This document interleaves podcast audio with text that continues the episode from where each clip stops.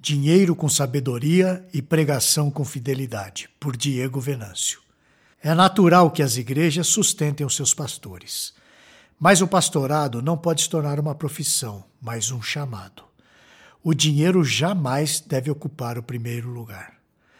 Vamos estudar hoje e aprender com um episódio extraído da segunda carta de Paulo aos Coríntios, no seu capítulo 11, nos versículos de 7 a 15. Este é um texto emblemático que aborda o assunto do dinheiro no contexto do sustento pastoral do salário dos ministros do Evangelho. Usarei esse texto porque nos mostra a fidelidade de Paulo, demonstrada até na sua sábia relação com o dinheiro e com a igreja. No versículo 7, ele faz uma pergunta retórica: Cometi eu, porventura, algum pecado pelo fato de viver humildemente, para que fosseis vós exaltados, visto que gratuitamente vos anunciei o Evangelho de Deus? Isso está em 2 Coríntios 11, 7. O destaque aqui é que Paulo abre mão do dinheiro, decide não ser um peso para a igreja de Corinto. Isso foi um ato pensado. Em Atos, no capítulo 18, entre os versículos de 1 a 4, temos a informação de que Paulo, na sua primeira estada em Corinto, trabalhou como artesão fazendo tendas, a fim de prover o seu sustento. Ele não queria ser um peso para a igreja que se encontrava ainda em formação. Com relação a esse fato, Paulo entendia ter vivido humildemente diante da igreja. Mas qual é o verdadeiro problema do ponto de vista da igreja em relação a Paulo? Lembremos que Corinto era a cidade do conhecimento, o centro do pensamento e da produção filosófica contemporânea naquele período. O pensamento grego vigente considerava degradante um filósofo ou professor itinerante dedicar-se a trabalhos manuais a fim de se sustentar. Um filósofo deveria se sustentar pela sua produção intelectual ou ser sustentado por um mecenas para produzir tal conteúdo. Portanto, Tratava-se de um desafio cultural contextual o que Paulo estava impondo à igreja. Aqui cabe uma observação quanto à aculturação, digamos assim, do evangelho. O que o crente deve fazer é sempre ler a cultura pela lente do evangelho e não ler o evangelho pela lente da cultura. Esse foi o erro que aconteceu ali em Corinto. Esse erro também acontece em nossos dias, quando tentamos fazer a igreja ficar a cada dia mais parecida com a cultura. É certo que não estamos totalmente desconectados da cultura.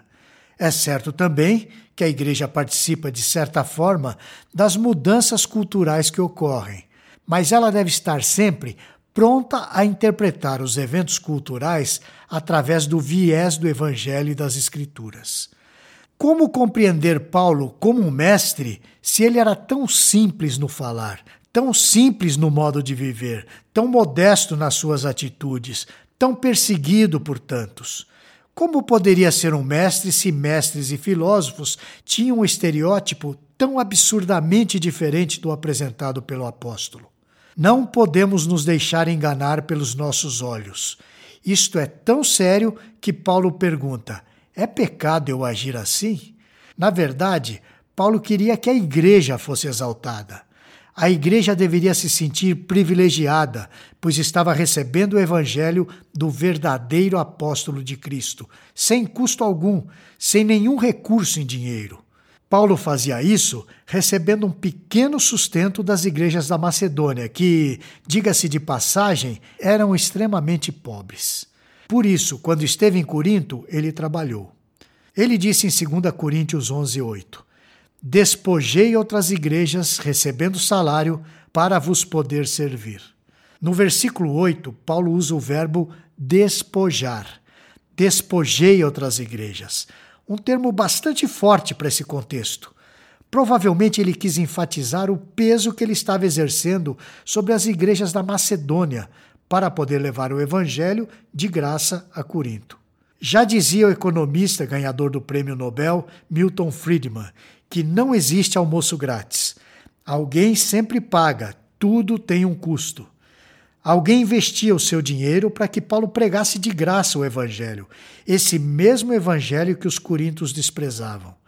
Esse era, mais ou menos, o sentido que Paulo queria trazer para a igreja. Vocês desprezam algo que é muito caro, apesar de não ter nenhum custo para vocês. Há pessoas que se dedicam em dar o melhor para vocês e vocês estão desprezando. Esse é o pensamento que é desenvolvido no versículo 9.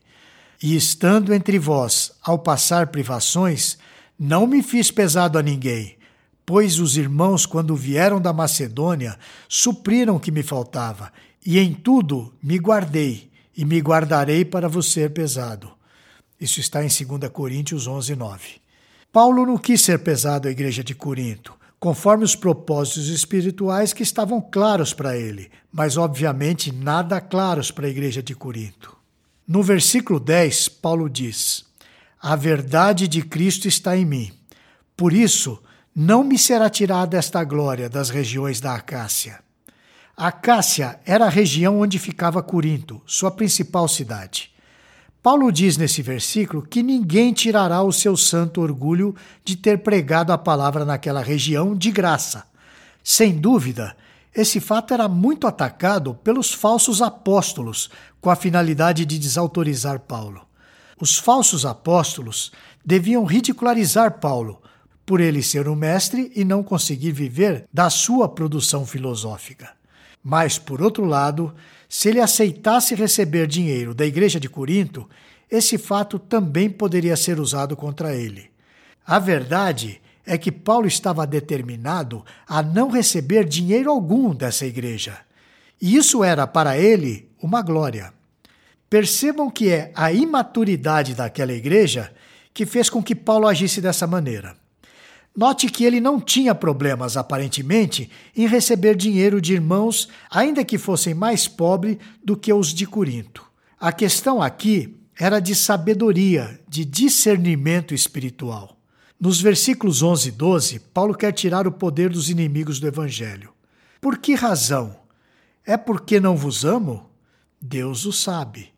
Mas o que faço e farei é para cortar ocasião a aqueles que a buscam com o intuito de serem considerados iguais a nós, naquilo em que se gloriam. Isso está em 2 Coríntios 11, versículos 11 e 12. Os adversários de Paulo não conseguiam silenciá-lo quando ele afirmava que não era pesado aos corintos. Eles tentavam minar o seu relacionamento com aquela igreja, ao declarar que a sua recusa em receber ajuda financeira era a prova indubitável de que Paulo não os amava. Mas Paulo amava a igreja de Corinto. Tudo isso era para o bem deles. No entanto, a igreja ficava, de certa forma, ofendida por não ajudá-lo. Imagine você que alguém na sua igreja estivesse passando por necessidade e recebesse ajuda de uma outra igreja, não da sua. Seria uma desonra, ficaria feio para sua igreja. Ela deixaria escapar o privilégio de ser bênção na vida daquele irmão. Alguns motivos para essa posição de Paulo podem ser sugeridos. Primeiramente, havia em Paulo um desejo veemente de pregar o evangelho, sem ônus. A vida do apóstolo era dedicada a isso. Pregar para ele era uma obrigação, conforme vemos em 2 Coríntios, no capítulo 9, versículos de 15 a 8. Em segundo lugar, havia um desejo de não ser um peso financeiro para as pessoas entre as quais ele trabalhava. Em terceiro, podemos inferir que ele não queria perder a sua independência. Isso, sem dúvida, ocorreria se ele ficasse devendo obrigações financeiras, principalmente alguém sem maturidade cristã, como era o caso da igreja de Corinto. Talvez a maturidade das igrejas da Macedônia, entre as quais está elogiada a igreja de Tessalônica, tenha levado aqueles irmãos a contribuir financeiramente com o ministério de Paulo. Por outro lado, Paulo aceitou essa contribuição pois conhecia as intenções da igreja e sabia que esse fato não seria um peso em seu ministério. Paulo se sentia à vontade para receber auxílio daqueles irmãos, ao contrário do que provavelmente aconteceria se a ajuda viesse dos de Corinto. Em quarto lugar, agora o argumento mais perspicaz. Paulo não quer ser considerado igual aos falsos apóstolos, que exploravam a igreja para que pudessem ensinar falsas doutrinas.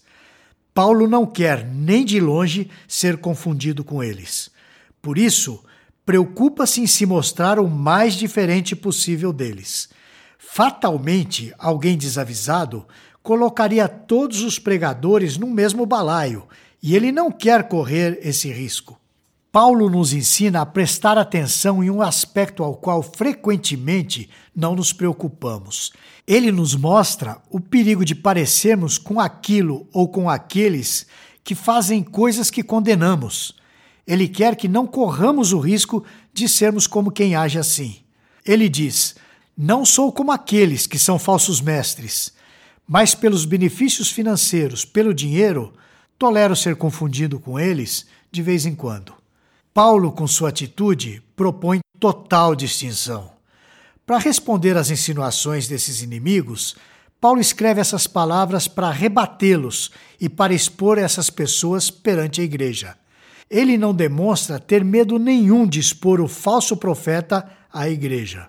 Os versículos 13 a 15 são a exposição de Paulo sobre os falsos apóstolos. Ele diz assim: porque tais são falsos apóstolos, obreiros fraudulentos, transformando-se em apóstolos de Cristo. Não é de admirar, porque o próprio Satanás se transforma em anjo de luz. Não é muito, pois, que os próprios ministros se transformem em ministros de justiça, e o fim deles será conforme as suas obras. Isso está em 2 Coríntios 11, de 13 a 15. Paulo não tem medo de chamar os falsos apóstolos pelos seus verdadeiros nomes, falsos apóstolos, porque é isso que eles são. Com certa violência nas palavras, ainda o chama de obreiros fraudulentos. Onde está o politicamente correto?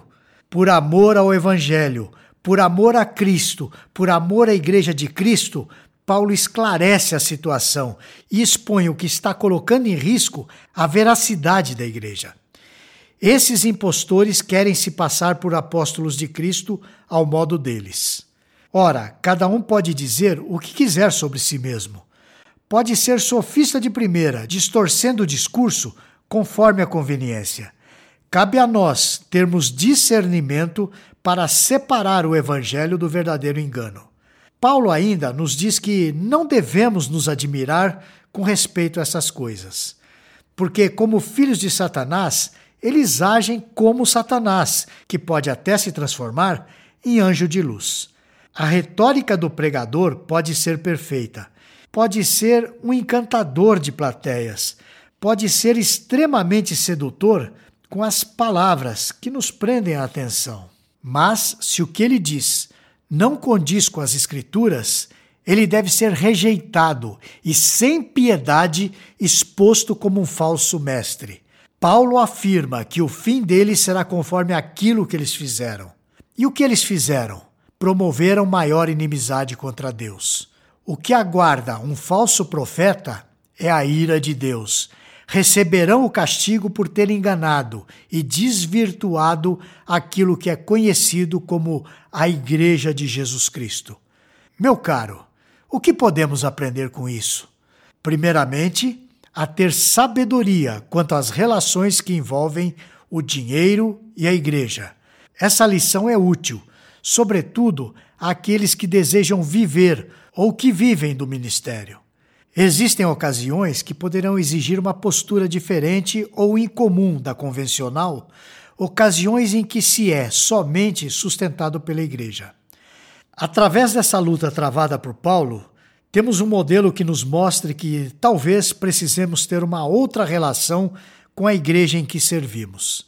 Às vezes, esta impõe ao pastor ou ao seu líder uma carga de trabalho inadequada, exigindo dele tempo demasiadamente restrito, isso porque lhe dá algum dinheiro. Nessa relação, é preciso sabedoria por parte da igreja e do seu ministro. O pastorado não pode tornar-se uma profissão, pois não é. É um chamado. A igreja não pode ver o pastor como um funcionário, mas como um ministro. Essa relação, para funcionar, precisa estar na verdade, na sinceridade do evangelho. Se não for assim, certamente vai dar errado. Essa postura de Paulo não pode ser vista como um incentivo para que os pastores não recebam o salário da igreja. Ao contrário, é a imaturidade da igreja de Corinto que gerou essa situação por parte de Paulo. O exemplo que devemos seguir não é o da igreja de Corinto, é o das igrejas da Macedônia, que deliberadamente contribuíram com dinheiro para o ministério de Paulo. Os falsos profetas devem ser expostos. Alguns irmãos mais simples precisam ser aconselhados pelos mais maduros sobre determinadas pessoas. Existem algumas delas por aí muito eloquentes. Em determinados sermões, você vai achar que determinado pregador é fiel, mas com discernimento perceberá que em outros momentos ele escarnece de Cristo, criando até histórias sensuais, adicionando coisas imorais à palavra de Deus. São sofistas e querem enganar. Até mesmo o juízo que virá àqueles que estão vivendo em conformidade com o mundo e seus próprios interesses passa por Cristo. Mas para aqueles que amam o Senhor Jesus, a verdade do Evangelho, da obra de Cristo, mas para aqueles que amam o Senhor Jesus e a sua obra, a verdade do Evangelho deve ser exaltada sempre. Não pode ser ofuscada por nada, nem pela eloquência do pregador, por nada.